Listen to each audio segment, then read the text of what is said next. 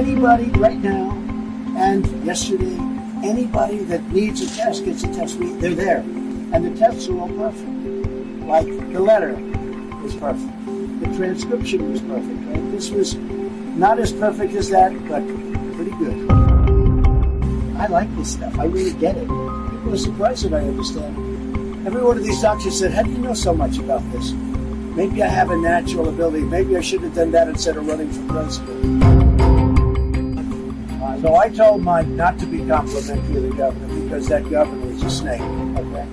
If we came up with a cure today and tomorrow everything is gone, and you went up to this governor, who's a, you know not a good governor by the way, if you went up to this governor and you said to him, "How did Trump do?" He'd say he did a terrible job. Welcome, everybody, to today's episode of the Muckrake Podcast. I have one question uh, for my co-host Nick Hauselman. Exactly how much hand sanitizer are you going through right now? I can't get it. I went. I've been to a couple different places to buy it, and I don't have it. So I'm stuck doing um, the old washing my hands. The problem is I really want hot water. I want to like scald my hands, and it takes a long time for that to happen. Like in my house, for whatever reason, right now, I'm sure most people in the country in the cold weather, it takes a long time. So there's all that water being wasted. But uh, that's my only hope right now is just through is just scalding hot soapy water. Yeah, I just traveled, and uh, first of all, I just got to throw this out there. I have never seen in public restrooms men washing their hands as voraciously and vigorously as this. I love it. Keep it up, guys. Keep going with this. I don't care if there's a pandemic or not. Just keep keep going. Keep this momentum going. So that's number one.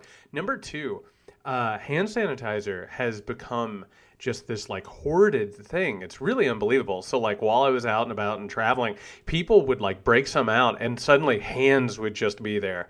And and I think it's important that we talk about the fact that like um, so so first of all we have we have say coronavirus is like a serious thing. I mean like this is not mess around, it's not a hoax, it's a real deal thing. But how much scarier is it dealing with something like this when there's nobody in charge capable of making a decision, handling problems, or even projecting the air of confidence? I mean, how much scarier is this thing knowing that, like, not only is there not somebody at the wheel, but there's like somebody deranged, like messing around with the car while it's driving down an embankment? Well, there's a, there a couple things happening here. Um, first of all, the image of people reaching out slowly with their hands for hand sanitizer is a very, it's almost a comforting feeling, right? Where this is, this is like Hands Across America. Way back in the day, people might not remember that. But if you also might remember, there's a movie recently called Us that focused on Hands Across America and turned into this cold diabolical scheme with like uh, all sorts. I'm not going to ruin it, but like you know, there's there's others underground who are reliving our lives underground, and that's by the way connected to what you're describing right now and who's in charge. There's this whole other underbelly of projection going on from the from the president, and it's insane and it, you know what? It's what's almost as frustrating to me are the people that really want to just be like, "Oh, it, it's it's overblown. This is not as serious as everyone's thinking about. It's not. You know, everyone's getting hysterical for no reason."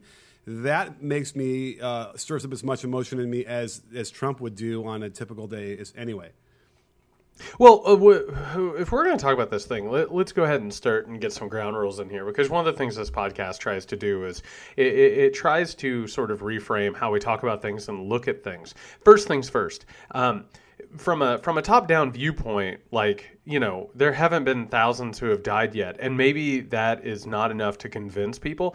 Like one person dying unnecessarily, it, it sucks and it's wrong and it's a tragedy. And not just that but like there are people right now who are you know they're they're having to go to the hospital they're having to rack up medical bills it can ruin their lives. Um, there are people who are upset that are afraid it's messing up all, all kinds of things. And by the way it's also messing up the economy. Uh, it, our economy has cratered. And by the way you'll notice that i said that last because that is the least important of all these things first we got to consider humans human uh, uh, uh life and then eventually what it can do with the economy and, and all that stuff.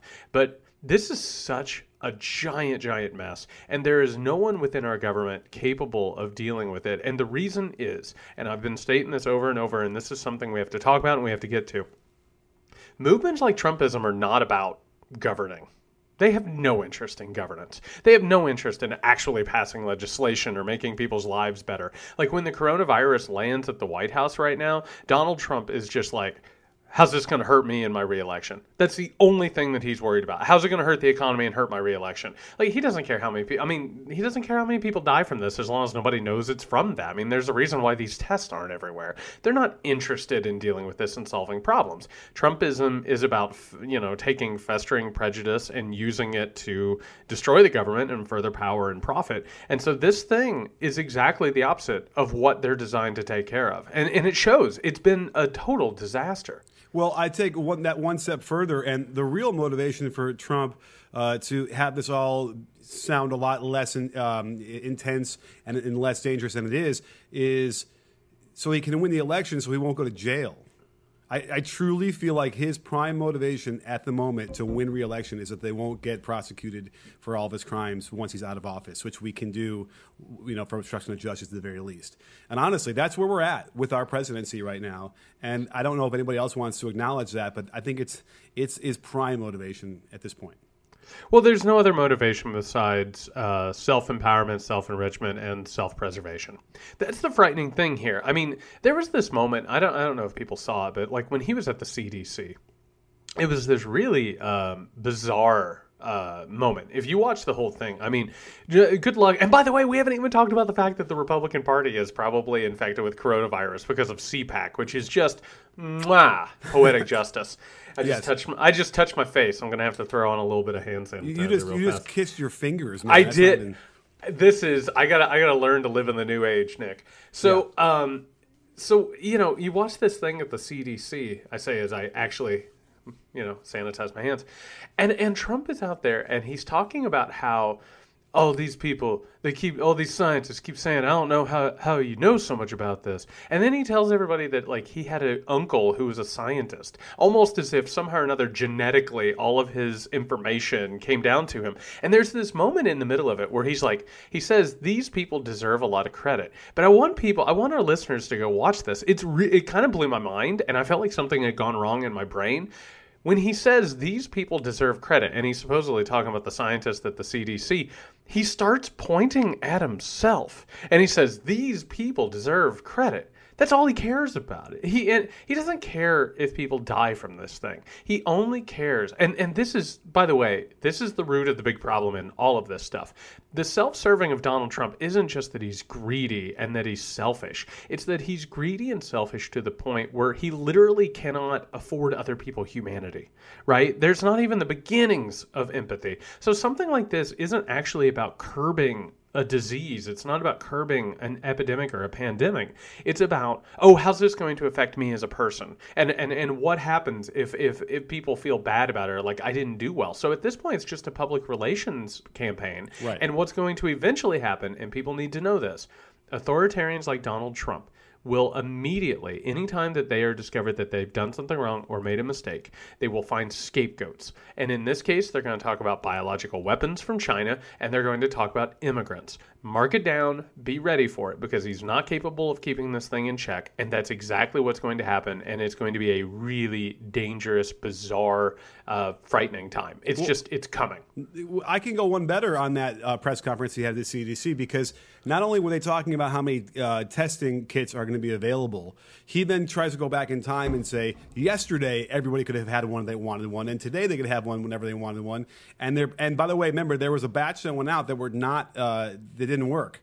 And so he's like, and they're perfect, just like the letter, the transcript. Well, first he says the letter. And I think everyone, you know, it wasn't quite long enough for people to sort of stand there and be like, what letter? And then he goes, the transcription which is another, you know, his just vocabulary is so bad. The transcript of his call to the Ukraine, I mean, to, excuse me, to Ukraine, um, it, it, was perfect. It's like not only is he so, uh, does he suffer from malignant nar- narcissism, which is a really problematic thing to have, you know, scientifically or psychologically when you're a leader, but it's, um, he also uh, makes these connections with things that don't have any connection. That's what's so frightening. Maybe because there's only a very few things going on in his mind at once anyway. So it's like they're just sort of all there's only like the four things in his mind, and they kind of connect somehow on his own. So that's what gets kind of crazy about this kind of thing, where it's like, how are you? What are you thinking about here? We're supposed to try and get people to uh, to be calm and also to solve problems, and he won't even admit that there's a problem. So there's something going on there, which you're exactly right about. Trump and malignant narcissism. These are things that lead to authoritarian behavior. And I, I was trying to explain this to people earlier today. Um, you know, eh, we, we have this thought in our head that for whatever reason, authoritarians are people who wake up in the morning, they jump out of bed, and they're like, it's time to be evil. You know, I'm really going to do some awful things. but the but the truth is that authoritarians, uh, they they don't think that they're evil. They think that they're not just right. They're the only ones in the world who are right. And everybody else is just so stupid and so incompetent that they're in their way. That's the reason that they get rid of democracy. Because it's like, you are impeding my ability to make things better. That's why every authoritarian that rises up in power, they get a little bit of power and then they start dismantling everyone around them because they say, well, I can't do what I need to do because people are in my way, right? So that's what Donald Trump does all the time. That's why he keeps attacking democratic institutions. He doesn't understand what a democratic institution is, right? And they always, always hate experts. They hate experts and scientists and people who understand more than them because they think that they just intuitively understand everything easily. That goes back to what he said at the CDC. He just has a natural in- intellect and instinct for these things that is better than what any of these doctors have to say or experts. And that's what we saw when he was talking to pharma leaders. And the pharma leaders are like, we might be able to get a vaccine next year. And he's like, oh, next month. That sounds good. I like that. And it's like, no, you have no idea what's going on here. And on top of that, not only do you not know what's going on, you lack the ability to understand that you don't know what's going on, which is actually so much more dangerous than the ignorance, right? And- it's and- the and- willful and, ignorance. by the way, if his uncle was some sort of super genius at MIT who served longer, a record number of years, uh, I think it's safe to say that uh, whatever that was skipped a generation. well, it also it also speaks to, and by the way, the, the, this is uh, I, I promise I'm bringing this thing around. I'm bringing the car around to park it. Like that also speaks to this thing. And if you ever uh, pay a lot of attention to Trump, or you go back and you look at his history, or you look up his family, his family they're deep believers in genetic superiority. Like they believe that certain people are born better than other people. That's one of the reasons why he'll tell you that he's a genius and he understands things and all that. You know, it's the idea that it moves back and forth. Well, the the other flip side of genetic superiority is that you start looking at the people who aren't quote unquote superior like you and you're like, well, nature says they should die. You know what I mean? Like Yeah. all of a sudden, like look at the people that he probably thinks are dying from coronavirus. He probably thinks that these are people who are weak. He probably thinks that these people are poor because they're not capable, and and and that's the mindset of a person like Trump, right? Is that these people who are suffering and these people who are in the middle of this thing, they kind of deserve what's happening. And for him, when he goes to sleep at night, he's like, "How dare these people die and besmirch my name and hurt my reelection chances?" And I know that sounds bonkers and out there, only because it's bonkers and out there. I mean, that's his mindset. That's how this guy goes through the world, and that's who is is is in charge of all this stuff. Donald Trump said he was surprised to understand or to hear that people actually died from the regular flu. Said that. And then he's also trying to claim that he's got some special uh, ability to understand the stuff. Do you realize that his grandfather died from the Spanish flu? His flu? grandpa, his grandpa died. was of one of the flu. early die, de- de- de- people who died from this from the Spanish flu. Probably for the same reason. His grandfather probably said, "Ah, it's nothing. It's I'm going to go out and work, and I don't feel bad or whatever." And then boom. So um, Oh, can, can speaking of saying it's nothing, can we talk about the fact that the Republican Party, which has been going on Fox and talking about how Democrats are building up the coronavirus to be this big giant thing and how it's ju- that it's a democratic hoax and going on there and saying nothing's wrong, don't change anything about your lives. You have Matt Gaetz who for whatever reason, thought it would be hilarious because that dude is really funny. To pose for a bunch of pictures of himself in a gas mask as people are suffering around the world and eventually are going to suffer, and one of his constituents just died. Um, and what's the punchline ne- with Matt Gaetz then? the whole punchline is that all of these idiots were at CPAC, which is where a bunch of self righteous, willfully ignorant Republicans get together and, and they're just like worshiping guns and corporate power and, uh, you know, bending their knee at the altar of, of the, the Trump altar. All of them end up at CPAC where all of them are talking about the Democratic hoax, probably yucking it up and being like, yeah, those Democrats are washing their hands. Give me a kiss. They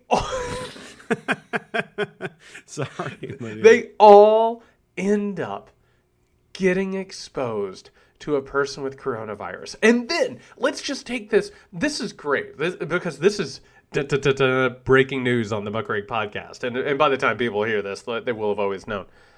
Several of them have been in close proximity and physical contact with Donald Trump, the president of the United States. And it is just, it's this thing where it's like, we live in a world where everybody can deny quote unquote basic reality or everyone has basic, basic realities. You know what has a basic reality? The microbial virus world. You know, they don't care about Breitbart. They don't care about what Exxon pays to make people think that there's no climate change. Like, at the end of the day, the microscopic world doesn't give a shit what your altered reality is. And these people, and by the way, I don't want anything to happen to them. I, I, am not one of those people. I'm not like, yeah, watch them go down or anything. I, I, I hope they recover and, and, and hopefully have a, a moment of reckoning and understanding and healing and, and they'll come around, which they won't. But um, I would, uh, you know, I'm not rooting for that. But the delicious irony of these idiots who have lived in these realities where they profit and they gain power, just it, it, it's really it's almost too much to fathom. It's almost too much to wrap your head around at the moment. Let's talk about some facts real quick because this minimization of the of the virus that it's like the flu or whatever. Like, here's the thing: this is so much more contagious than the regular flu. It isn't crazy. So all the hand sanitizing you're doing, Jared, I, you know, it, it's probably just something. To, it gives you something to do because it's I'm sorry. I'm sorry. Really, I'm sorry, Nick. Yeah, I'm right. sorry, Nick. I couldn't hear hear, you. over- I was. I can't hear you over the hand sanitizer and I'm putting sneezing. on. Yes, so it, you know it gives you something to do, but it's not really. There's so many other ways, especially with airborne with droplets, that you can get you can get it. Uh, it can live on surfaces too, although I guess in theory, if you it, you know, but once you touch, it, touch your face. So it doesn't. That's that's one big issue here, and also. This isn't necessarily about like you know infirm or old people dying because they get it and that's why they're dying. This is a serious problem for you know. I know one of the people has it now in L.A. It's uh, you know, I haven't seen him in a long time, but like I, I know who he is. And um, you know, they were he was in Italy and they came back. The whole trip got it. There's a whole bunch of Norwegians now. I think that might have been connected to that same ski trip in Italy. And um, this person is you know early 50s, completely healthy. Like this guy was you know fit fit as fit could be for his age and for anybody's age, and he's hospitalized. It's serious. He's, you know, very hard trouble breathing. Can't even really speak much without coughing all the time. Um, you, you, know, it got worse as he thought he was going to get out of the hospital. So this is not something that you want, or it's not something you can just shrug off as being like even the regular flu. And that's the other issue here is that you know the the minimization of this of the seriousness is so um, troubling to me. And I'm wondering if you feel like it goes along political lines does this sort of break? Because I had a guy out here in my house on, working some in the back who's like, "Oh, it's nothing." This is like a, five days ago. I have never been sick one day in my life, and you know, the guy was wearing like the Oakley sunglasses, and he's about fifty something, and he's got like the slicked hair. Like, I, you know, I just got the sense he's, you know, probably uh, Orange County Republican, whatever. But I'm wondering if you feel that same way, where this is breaking down among uh, um, political lines as far as who's taking it seriously and who's not.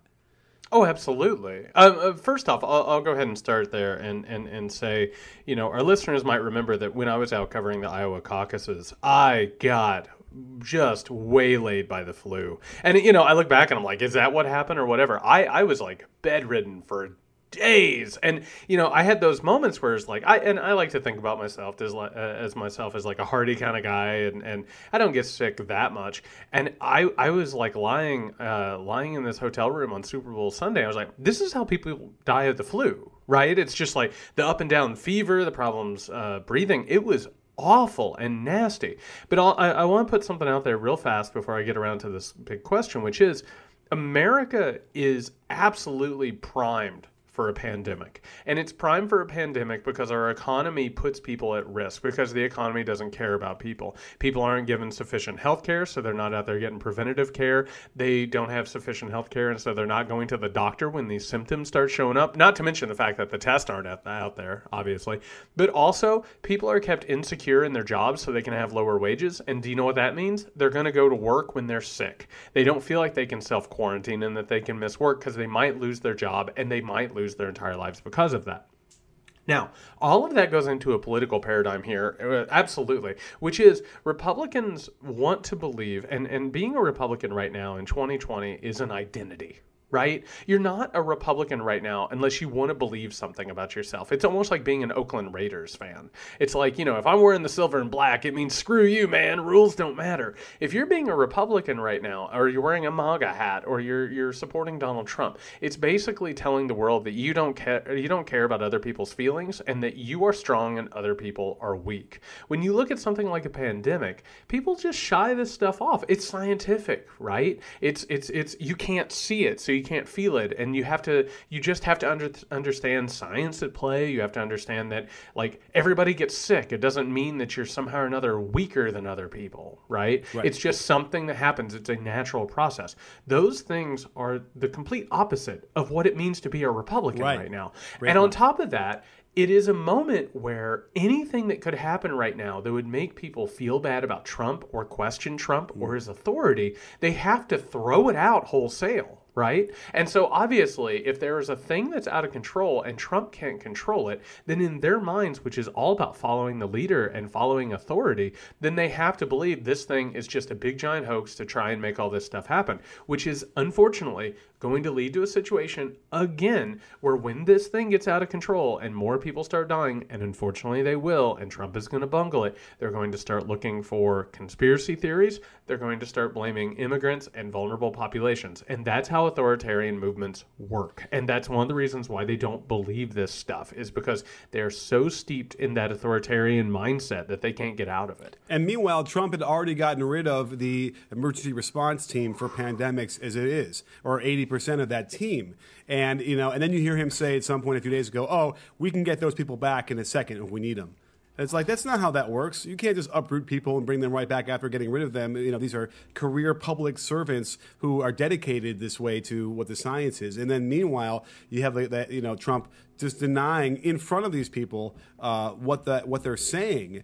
Uh, it really is troubling. Now, here's another. You can add another, another layer to this. They've already been trying to dismantle uh, Obamacare and get rid of people's health coverage. We can't get the testing anyway. When you do, it seems like it's really expensive. I can't quite get a handle on what it is across the board, or you know if it really is three thousand dollars a test or not. But the bigger fear, from what I understand, looking into this a little bit deeper, is that let's just say they cover the test, and let's just say they are hospitalized because they get it.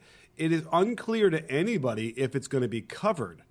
Uh, and then certainly, even if it is covered, uh, the high deductible plans that so many people have been forced into will end up bankrupting them anyway because you're talking about any treatment for coronavirus will be super expensive because you'll be in the hospital. And that's another issue here because once you start getting into the tens of thousands, and by the way, you know, I just watched a YouTube video um, which described what um, exponential growth is and how this works with numbers. So the idea being that, like, you know, Hollywood can predict how much money a movie will make uh, over its entire run based on the first like four hours of its open, and it's within within you know almost exactly accurate. Well, in the same way, you can predict where this is going to go and how this is going to grow uh, up until a point where it starts to level off and then uh, you know slow down a little bit. And none of these numbers indicate that that's going to happen anytime in the next month, which then means you're talking about, you know, it could be 100 million people who get affected. Okay, so a lot of things to unpack there. First things first, none of the projections show that this thing is even going to slow, even under good management, until at least probably summer right? And that's if there's good management. And one of the reasons is because this thing doesn't really enjoy heat that much, or, you know, viruses most of the time don't enjoy heat. That's an entirely different thing altogether. Let's talk about the economy. And, and, and I want to put this out there. And I know that there's people right now who are like, oh, economics. I don't want to talk about numbers. What I want to talk about is how this thing is constructed, okay? So this whole thing, I've been screaming this from the rooftops. This the economy and the way that it works is not set up to be stable. It is it is a giant panic machine. And what it does is it skyrockets and people make a bunch of money and you have to be one of the people who gets out before it hits its peak and goes down. We might be in the down period, but let's also talk about something. The reason the economy is in trouble right now is not just the logistical problems of coronavirus. The economy is about confidence. It's about reality. It's about how you perceive reality. The economy is in trouble right now because they have no faith in Donald Trump's ability to make any of this work. They do not believe that he can curb the coronavirus. They don't think that he can help the economy. And so all of a sudden, everyone's just like, I got to get out because we're on the way down. Okay. Well, let's say, for instance, okay, on one hand, you you have this economy that's set up where people can't get health care and they can't do all this stuff. It's also set up where it's going to fail because people are afraid of coronavirus and you know all of the faith behind it. Another reason that everyone's scared is because no one has health care to be able to pay their bills. So what happens if healthcare bills ruin your ability to go out and buy food? It ruins your ability to go out and buy TVs and cars and all that stuff, right? You're going to pay medical bills instead of spending it and throwing it in the economy. The economy goes down nothing about the economy as it is wired actually works for anybody besides the people who are at the top who are enjoying the ride and they're like, oh, I better jump off now. Everybody else down here, all these piss ants are just being like treated as fodder. And that's why when you turn on the news, it's like, oh, it's been a bad day for the economy. Oh, and also 20 people died. And it's like, oh, I start to see what we're doing here and what this has always been about. And and it, I wrote about this on the muckrake. Like, this is one of those things where you suddenly have startling clarity about how inhuman this economy is and how unreal it is and how unstable it is. And, and it, it's one of those things. If I was a Democratic candidate right now, you would have to haul me off the TV for screaming, the economy doesn't trust Trump and the economy is not wired to help people and it puts everyone in danger during a pandemic. And those are three truths that everybody should be screaming from the rooftops. Right. right and what you're saying now is you're slowly filling in the toilet with all these different nuggets uh, about the economy, right? And it's getting full. I'm about to stop the toilet up for you right now because you can at least say, oh, well, if we're going to really have a problem with uh, recession, we can just lower the interest rates. Thank God we can do that to slow this down. Well, guess what? You can't do that because they're already pretty much at zero as it is. Oh, well, thank God the oil prices are still okay where we can keep an economy floating that way. No, we just had a huge run on that where a barrel, the actual barrel that you can buy, is worth more than the oil that goes inside the barrel. Okay, yeah, keep squeezing some more Purell. That'll give you something to do with your hands while you're listening to all this stuff. So, you know, we're in a real problem here because now the Dow closed 2,000 points down again today. So you're now approaching some of the all-time big. That actually is the all-time biggest as far as volume goes, uh, a drop of all time. Then again, you know, back in 29, there was literally the Dow was at like was like 50 or whatever. Like it wasn't even like a, a number. But you know, if you if you want some context here, uh, during the, um, the, the Great Depression, when the stock market crashed at the end of uh, 1929, or in so October, glad you brought that up. I'm so glad you brought I, that well, up. listen, Nick. we're, we're we're we have symbiosis here. So within a week, the Dow lost 30 percent of its value. Now we're approaching that. And I asked a buddy of mine uh, who's uh, in this business about that and whether he has any concerns. And of course, he's like, "Well, that was there was also a bank solvency issue back in '29, which we don't seem to have that issue now. But you know, we probably said that in 2008 as well. and look where we are now. So uh, even if we don't have a solvency issue with banks, um, you know, okay, maybe no Great Depression, but certainly I, I don't think anyone's going to argue that we're not going to have some really serious issues. Oh, and by the way, I didn't bring up supply lines in China that are completely disrupted. And by the way, it's not just, oh, the next washing machine you want to buy for your house. We're talking about medicine that they make for everybody in the world. That's, a, that, that's really where we're going to have a problem because China can't get back on its feet for a while. Uh, this, is, this is where we are. And now that toilet is, there isn't the plumber in the world that's going to fix that. Yeah, let's. Um, you might, if, if you're listening to this in your car, you might want to pull over yeah. for a minute. Um, I use the I use the metaphor all the time on this podcast that our economy is set up like a runaway train. Right? It's it's always hurtling down the track as fast as humanly possible, and everyone's just hoping it makes the next turn. Right? But knowing eventually there's going to be a turn that it doesn't make. Now that's by design That's how this thing works. You brought up the Great Depression. The Great Depression started because, in a big way, you had a train that, you know, was hurtling down the tracks and eventually it was not going to make the turn and everybody just knew that was what was going to happen and that was the nature of our stock market. That is the way it's always worked in america. Well right after the great depression what happens with fdr and this new type of uh, uh, economy that we start having is the government's like hey okay i understand you need that train. We're going to maybe put a couple of brakes on it and maybe we're going to put somebody on the train who knows something about trains you know, who can like make sure that the train makes the next stop and just in order to, you know, smooth this thing out and get rid of the instability. Well, in the 1980s, with Ronald Reagan and and the people who basically had their hand up his back as a puppet because he didn't understand any of this. You know, people were giving him cartoons and movies to try and teach him about the economy, and he's like, "Oh, that's okay. I don't work very much." He basically pushes forward Reaganomics, you know, top down, whatever you want to call it, and they take the brakes off the train. They they they look at the dude who was supposed to be on the train watching this whole thing and they're like, "Hey, you're kind of a stick in the mud. You're out of here." And all of a sudden we're hurtling down the tracks again. Well, guess what happens? There's always one curve up ahead that you're not going to make. And it would be smart to pull back a little bit, find a speed where you can make all the turns, plus also keep the train going. These people aren't interested in that. There's always been one curve coming. And guess what? This thing has all of the ingredients to be the curve that the train jumps. And what you just brought up, and this is something that no one's talking about. So, logistics lines, right? Why do they exist? Why could they be disrupted by what's going on in China? And here is the answer the people at the top who made a ton of money and were so wealthy and powerful, they looked at Americans and they said, You guys make too much money and you want too much health care and you want too many benefits, we're going to go to another country and we're going to find a country where people don't work for as much money, they don't need benefits. Some of them are slaves, some of them, and, and they're mistreated. They, they don't need, you know, a 40 hour work week. We're going to go over there and we're going to make stuff and then we'll bring it back and we'll sell it to you on the cheap and everything will be fine. You know, America's not going to decay and fall apart. That's why the logistics are falling apart. Is because the neoliberal order is is not set up to work forever. It's really unstable. And if you find that turn that a train's not going to make, it hops the turn. And we are looking at a moment right now that that turn could very very well be up ahead and no one's ready for it. Well, here's the thing. If you want to look at who would be best suited to help us through those kind of times to ensure Donald Trump.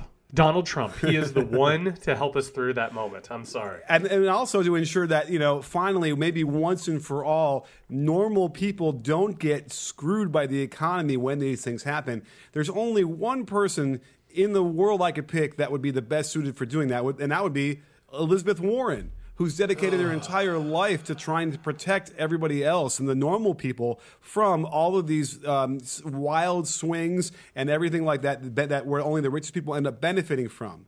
Which is a nice kind of segue because we haven't discussed her and what she's going to do amidst all this because we're waiting for her endorsement of somebody. Do we want to get into that right now? Yeah, we can. It's a bummer, man. I mean, you know, I, I am going to throw this out there because one of the things that happens, um, you know, we we we are uh, members of social media and we watch this whole thing happen. I am just beyond tired of watching people fight each other to death on social media about candidates uh, particularly right now when we're facing all this stuff and with Donald Trump. So I'm just going to throw this out there. Just because I'm about to say some complimentary things about Elizabeth Warren doesn't mean that like I don't appreciate other candidates. Also, like I can say appreciative things about Bernie Sanders and also recognize that he has a toxic base that occasionally harasses people. I can look at Joe Biden, I can say appreciative things while understanding that he has been problematic and that I have concerns about his policies. Those are things that we can do. So if you're listening to the Muckrake podcast, we expect you to come here and have a mature, honest conversation that that is, you know, outside of ad hominem attacks. Uh, yeah, Elizabeth Warren uh, is the candidate of of, of institutional economic reform and, and basically has been within the system for a very long time trying to make some of these things better trying to make sure that that you know metaphorical train has some brakes on it. Um, you know bernie sanders has very much like you know galvanized people with anger towards that thing and is talking about a, a revolution and how to change it. Um, seeing people with good ideas and uh, you know and, and, and some actual plans uh, fall out of the race it's a real bummer. And I uh, I also think, since we're here telling the truth, it's problematic that the Democratic Party and the people within it like to talk all the time about diversity, representation, and respect for different types of people and opinions. And we have now ended up with every person of color and every woman out of the race. And I think that speaks to a larger problem within uh, the Democratic Party. And that is where I, you know, I get online and find people yelling at me. So there. Okay. Well, I mean, lots of good. And by the way, Illinois uh, either declared a state of emergency or a proclamation of emergency. I'm not sure what the difference is, but uh, they're now freaking out about this. We didn't mention that Italy is pretty much shut down the country, cannot travel anywhere, and they quarantined a whole city. So um, just you know, to get back to that for a second, there's there, this is really getting crazy. Now to go back to Warren, because I've been having some thoughts about this really quickly. You know, obviously she needs to pick the winner because anybody that promises her whatever she wants uh, to get the endorsement means nothing if they lose the general election, right? Or I'm sorry, they, yeah, they lose general or they lose the even the nomination for the to be Democratic nominee. So that's where I think she's at. And it, sounds ruthless. It sounds like all against ideological lines. It's sort of all bottom line kind of stuff. But you know, she she certainly wants to advance you know her ability to get things done. So I'm not surprised that she'd be sitting there thinking, okay, I got to really figure out who would win this over between Bernie and Trump, uh, between Bernie and and uh, Biden. Um, wow! Wow! Right, but why is are you saying wow because Elizabeth, Elizabeth Warren of all people wouldn't do that? No, it was the Freudian slip of going from Biden to Trump. That was that was a moment there. Yeah, right. I, I which, by the way, we're gonna have a segment here in a minute talking about this thing, but it, it's it, it is a weird moment. No, she she's I mean she's more or less a kingmaker. I I I think everyone. Don't touch I think face. everyone. Oh, good lord, God, Nick, gotta get my Purell.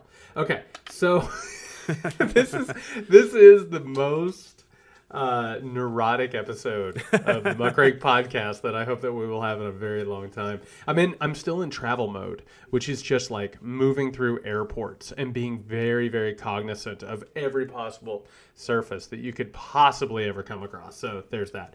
Um, no, I, I, I think that I think people are still obviously supporting Bernie Sanders, and he has a very large base. But the conventional wisdom is at this point is that Biden Biden's momentum is going to take him across the finish line. And what's going to happen with with Elizabeth Warren, I have literally no idea. If she went and endorsed Biden right now, it'd probably be a nail in a coffin. Uh, if she went and endorsed went and endorsed Bernie Sanders. I'm not really sure what that would end up being at this point. Um, but yeah, it, it's a really sad state of affairs. And I think people have a reason to be upset. I, I think she got froze out by a media that is obsessed with horse race, dichotomous races, and also, you know, has inherent misogyny. And I think she's also a victim of, uh, you know, a hangover from Hillary Clinton's run in 2016. I mean, there, there, there's a bunch of stuff here that I think a lot of people need to take a look at and should be concerned about. Well, that reminds me. I have a, I have a, I, can I pick one of your bones? Is that right? I got a bone to pick. I got to pick. I love it. All right. Here's the thing I've been seeing a lot of, and a lot of the media gets blamed, and, and I know you're on your on, on your uh, soapbox really kind of angrily calling out the, the narratives and the electability issue and how the media plays into that.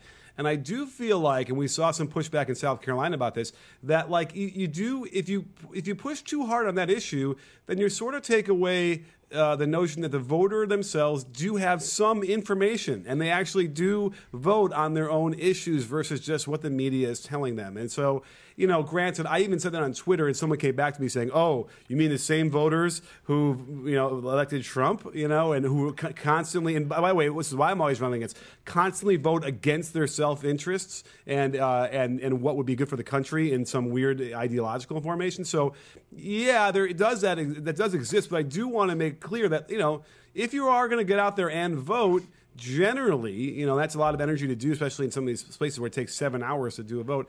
I, I just feel like a lot of those people are somewhat informed and are not simply just sheep that are being pressed by, you know, a bunch of ads that have been spent. yeah, I I I, I, I, I want to be firm that I am anti sheep theory. Uh, what what what what I would say is this, and and I was actually saying this to a class uh, before we started talking. I think one of the defining problems of modern society is the individual's um, reluctance to believe that they are affected by outside sources right? So like the, the, there's this relationship and and this is like the person in society. There's a relationship between a person and what they feel and what they think and everything outside of them whether it's friends or movements or media or whatever you want to call it. And they're constantly moving between each other. But we get really confused about which parts are authentic right? And which parts are internal. Like, you know, I, I like to tell people all the time that it's like, oh, advertising doesn't affect me. The hell it doesn't. Advertising's really effective and it understands more about me than I understand about myself sometimes. So, like, that reluctance actually keeps me sometimes from being able to understand why I'm doing a thing or, you know, why I'm purchasing a thing, why I'm voting for a candidate, any of those things.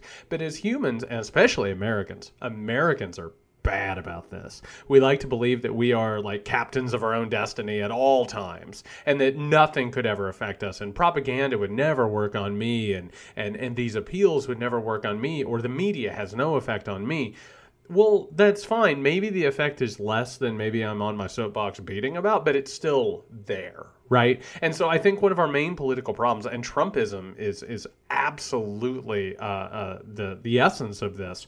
We lose track of why we do the things we do, and and and what it is that's being uh, how we're being manipulated versus our original thought. So I, I think you're right. There are people who definitely went out and they were like, "This is the right thing to do," but I think you have to look at the outliers in this situation. I mean, the bounce that Biden had after South Carolina is almost unheralded. Like this is a really bizarre thing that like most people can't account for. And most people sat there and I talked to a bunch of experts and, and, and a bunch of analysts and everybody's just like everybody's just like this is a really bizarre thing that people are going to be looking at and writing about in journals and books for years. And the only thing i kept looking at from every angle trying to find it. And the media insistence on biden versus sanders is really the only thing that shows even a portion of what happened. So I think you're right. I think people have obviously um, beliefs and, and they have candidates they support, but I think we have to also take a look at the outside influences. All right, too. fair enough. But th- don't forget, he won a bunch of states where he didn't even campaign, didn't spend any money in. Didn't have an office in. Right. So, but okay. So then the argument could be, well, the national media kind of whipped up all that extra,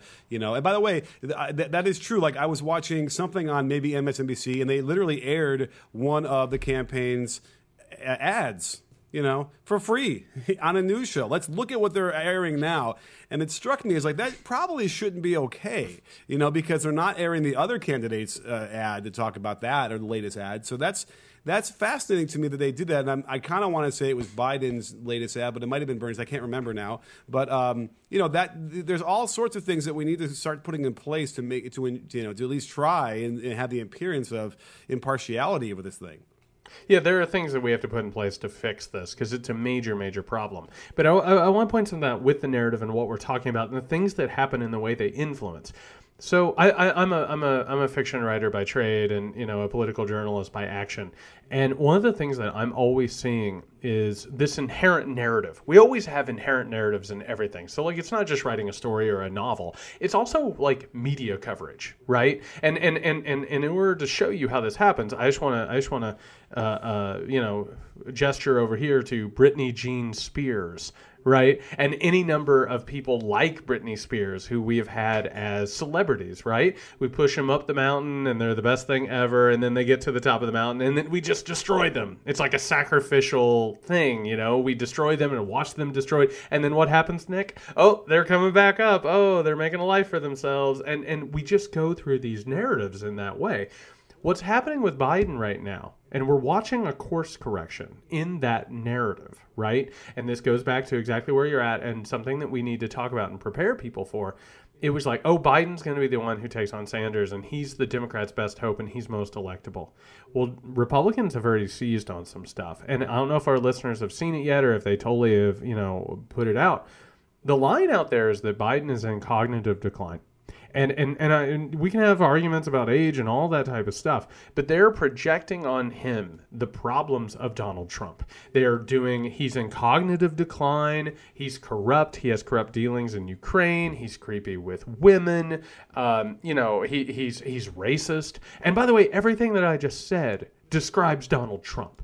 They're going to run against Joe Biden as being who Trump actually is. And the media is already picking up on it. And left wing, center media, all of them, they're going to follow because that's what they do. And that's what we're looking at right now in what the, the potential presidential matchup is going to be like. Right. But to me, it's almost like, great, those are your issues with Biden. Well, you clearly have no problem with those issues since the guy that you support has them all. So what's the difference at this point? You know, like that, that's almost what I feel like at that point, you know. Now, let me ask you this like, is this a stuttering thing or is it cognitive decline? Because, you know, when Biden starts saying, oh, Biden, Obama administration, and he starts saying that, you know, uh, he, he supports the Trump administration when he can't get the words out. I, I don't know anymore what the deal is with Biden. And at this point, because, again, Trump is so bad uh, we need to just get him out. I, I, have now gotten to the point where you were railing against, which is that electability thing, which is why we shouldn't have, you know, appointed Biden to do this. But uh, either way, um, if, Biden diminished can get him out somehow, we can prop him up and then have other people around him. I, I guess that's what we're going to have to do. I have no idea. I have no idea whatsoever. I was, uh, like I said, I was traveling over the the past week or so, and there you know you have moments where um, you know if you're in this political game you you uh, you do simulations in your head you know what I mean? Like you play it out. It's like move by move by move, which is it never actually works. I mean, we found that out in 2016. It's almost worthless when you actually do that stuff. And then all of a sudden, I started talking myself into like an Eagleton situation. So in like 72 with McGovern, we find out that Thomas Eagleton, his VP candidate against Richard Nixon, um, you know, had electroshock therapy and had a history of depression, and it sunk McGovern. It wasn't the only thing that sunk McGovern, let's be honest, but you know, it was a big thing. And all of a sudden, I was like oh, what if there is a decline or whatever? And then all of a sudden I was like, what am I doing? Why am I conforming my thoughts to something that is obviously being crafted by the Trump reelection campaign? And and it happened immediately. You see it happen with Trump. You see it happen with surrogates on Fox News. You see it happen with Sean Hannity. You see it happen with Donald Trump Jr. And it is collaborated and it occurs. So the only thing that we can do, I think, is keep track of what that narrative is. But that doesn't mean our media is not going to follow for it because look what they do all the time. Hillary Clinton was sick at a 9 11 memorial, and they were like, yeah, she might be dying. That's true. She might be near death, and that was like in. That, I think that was in. Yeah, it was in late September or early September. My God, I'm having a hard time with the calendar. That was in September, and they played that for months, and they had experts come on and talk about whether or not she like was dying while running for office. She looks pretty good to me. I, I don't oh, know yeah. for everyone no, else. She would laugh, and they would say that's a uh, a seizure. right, like right, that. and and but that's what that's where we're going with this thing is is it's not like Trump's going to fight fair. It's all about projection. They're only talking about this stuff because they know it's what's wrong with Trump, right? And and that's what they always do. The corruption and the conspiracy is over there because they know deep down that they are corrupt and they're engaged in conspiracies. Do it's they? just write it down. That's where we're going. Oh, I think they totally are aware of it. I don't know. I mean, I've interact. I have interacted with somebody closely who who um, you know we talked about this before like the torque that must exist in their psyche to be able to handle all these different positions at once. But um, deep down i think it's they don't. I think i think they can't. You know what i mean? Well, they can't I, I, go there. They cannot allow that to happen. And in that same way that trump cannot admit that anything is wrong and everything is perfect uh, is the same muscle that keeps them from making the connections to like, wait a minute, uh, Donald Trump, you know, has these things too. I just think they can't do it. So whether they do or not, they, they just can't. That's an interesting conversation. I think we could have a whole show about this. I, I, I think all the time, real fast, um, I, I think all the time about this book. Um, it's called Behold the Pale Horse And anybody who's ever heard of this, this is like the granddaddy of the modern American paranoid conspiracy theory community. It's by a guy named Bill Cooper who died in a shootout with like federal agents and and you know was like the guy he was like you know the grandfather of Alex Jones and was there during the Patriot movement and all this stuff. Anyway, Behold the Pale Horse is a story. It, it's all about you know governments creating diseases, engaging in conspiracies, Illuminati, aliens, and he says in like the first opening chapter, he's like, I know that there are conspiracies out there because if I had the ability to be in a conspiracy, I most certainly would be in a conspiracy. It would be the smart thing to do. So I think you're probably right that there are parts of them that have no idea that they're engaging in these conspiracies and corruption. They think they're just doing the right thing. And then meanwhile, I think a lot of it is again projection. It's the idea of, oh, I, I have these feelings and it's where my mind goes. So obviously these people would go there. So it's probably a, a, spectrum. I think Yeah. that's probably right. I mean, what, what what pops in my mind too is when they interviewed people who had hosted um, uh, Russian-sponsored Facebook get-togethers in 2016 for Trump, and when they ex- explained to them that you know what, this was actually a Russian propaganda thing, to the camera, to the interviewer, to his face, they said, "No, that's not true." It's, it couldn't be. It's not right. And they're like, "Ma'am, we have the we you know who you were discussing. We know who organized this thing. It's not an American. You know, you were duped." And and they just simply just shake their head and say, "No, it's not right." And But that's um, what we were that's what we were talking about, right? Which is the idea that people are being influenced outside themselves and are in complete denial that they could ever be influenced. Right, that too. Okay, so now, there's no solution, Jared. Now I'm now I'm that guy. We're all those people. We're all we're all in this together. I hope. Well, oh my God, we're we're all circling the drain together. Yeah. Hold hold hands, hands across declining America.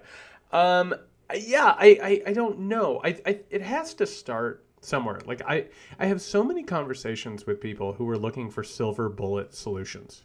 Do you know what I mean? Yeah. They're just like one thing that we can do and it will take care of everything. I think it's I think it's it's a lot more complicated than that. And if we can reject media who treat stories like this, I think that's a start. I, I don't know. What do you what do you think helps? I, I, I think it's by the way, this is sort of explaining why maybe we need Biden to do this.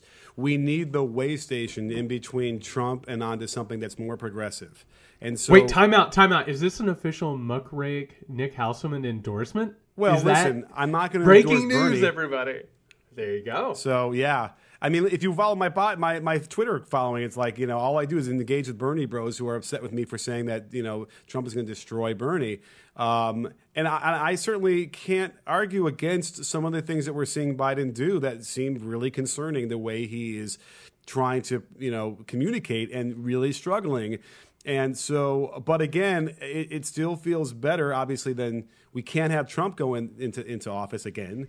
So we need something. So I think that this is where we're at, where um, you know it's too much of a shock to try and go to Bernie.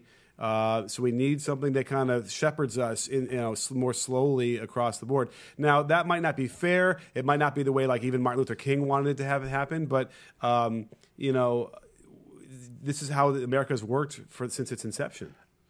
I um, think. so. I'm, I'm I'm glad we have I'm glad we have Nick on the board. We know where Nick stands. We have Nick on one side of a line. I, I, I think that's good. I think that's healthy for a podcast. I, I think I think keeping people informed and keeping that stuff out there. I think that's good. Uh, I, I I am um I'm I'm not taking a stand on this because I'll be honest. I am really uh, conflicted by a lot of different things in this situation, and it's what you're talking about more or less, which is. Um, I, I have to tell you, I understand the idea of electability, even though I rail against it all the time. I understand that people say that, you know, we have no idea how people are going to react to Bernie Sanders' revolution and, and, you know, radical ideas about the economy. Um, I'm also really, really terrified about this idea that if we just get rid of Trump, everything will be better because it will not. Trump, and again, I try and say this every podcast Trump is a symptom of a much larger disease, and that disease has been in the American body politic for a very long time. And the more that we deny that it's there, the more that we give rise to. Oh, oh, we didn't even talk about this. I mean, Erik Prince is out there, like um, Yeah. Erik Prince, who is the brother of uh, of the Secretary of Education, and uh, you know, tried to sell his mercenary force as the Afghanistan fighting army, um, is out there recruiting people to spy on liberal groups and undermine civil liberties. But you know, um, you know, if we just get rid of Trump, all that stuff just goes away, right? So I, I, I think that we have to. I, I'm conflicted because on one hand, I'm like, oh, we really do need a giant, massive change. On the other hand, I do understand being afraid of how electorate will deal with that. So I, I'm, I'm, I'm, I'm, I'm somewhere in the middle, and, and, and well, that's not even necessarily true, but I'm just not going to be out there with how I'm feeling about it or what I'm thinking about it necessarily. Um, but yeah, I, I, I think you're right. I think that we have to address this stuff and we have to start taking it out by the root and seeing what's happening and, and make things better one way or another. I, I have to say, this coronavirus thing and the stock market going down the way that it is, it tells me that Trump's reelection is not as baked in the pie as everyone thinks it is. I think everyone thinks he's going to win a reelection, but it is obvious that he does not have the confidence of people who are in charge and who are powerful. And that's. Um, I, I don't want to say that it's hopeful because a lot of people are going to be hurt and a lot of bad things are going to happen. But I, I, I think right now we are in a really um, unstable time. Right. A really unpredictable, unstable time. Because if things keep getting worse, it's not like this guy is going to be like, I made a bunch of mistakes. I hope you'll forgive me. Right. Like, but the, the time we're in now bad. is that lack of confidence you just said from even the Republican side in Trump has, has no bearing on whether they're going to vote or not. They're, they'll still vote without without confidence. That's that's the problem. And that's where we're getting in, into like tribalism and all a different thing, where they simply will never vote for the other side. Although there is this now new faction of never Trumpers who are Republicans who are hell bent. They'll vote for Bernie if they have to, which is encouraging, but there's just not enough of them. So, um, but hey, listen, it's my anniversary today. Happy anniversary, honey. Love you. Uh, I'm not going to let that drag me down into the toilet too much until tomorrow. But, um, you know, uh, we, the show must go on, Jared. You you you've had a a, a really um, interesting into this podcast. A, a, a great late third. A lot of things happening. Making endorsements, reaching out, making making shout outs. It's wonderful. Um, I'm I'm gonna go ahead and I'm gonna bring us in because that's as good of a place to end as any. I mean that's a hopeful note. Nick. Nick uh, Nick Hauselman, my co-host. Uh, uh, I'm Jared Yates Sexton, and uh, we just want to say thank you. It has been so great and so rewarding to have people reaching out. I've been getting some really good messages lately from people, and they're very kind. And, and I think people appreciate that we're having like in-depth conversations that go beyond headlines. It's what we're here for. If you appreciate it, reach out to us on Twitter. I'm at JY Sexton. He's at Can You Hear Me SMH. Um, check out the muckrake.com, which is where the, the written content is taking place. Like, subscribe, share, rate, comment. All those things are really big for us. They actually make a really big difference and they help us grow. And and I can tell you, if we get that support and we get that word of mouth, we're going to continue growing. And we have cool things that we have thought about doing and we want to do, and, and we need your help to do it. So um, thank you, everybody. Continue uh, supporting us. It's so, so appreciated. Until next week, um, get some hand sanitizer and be safe out there.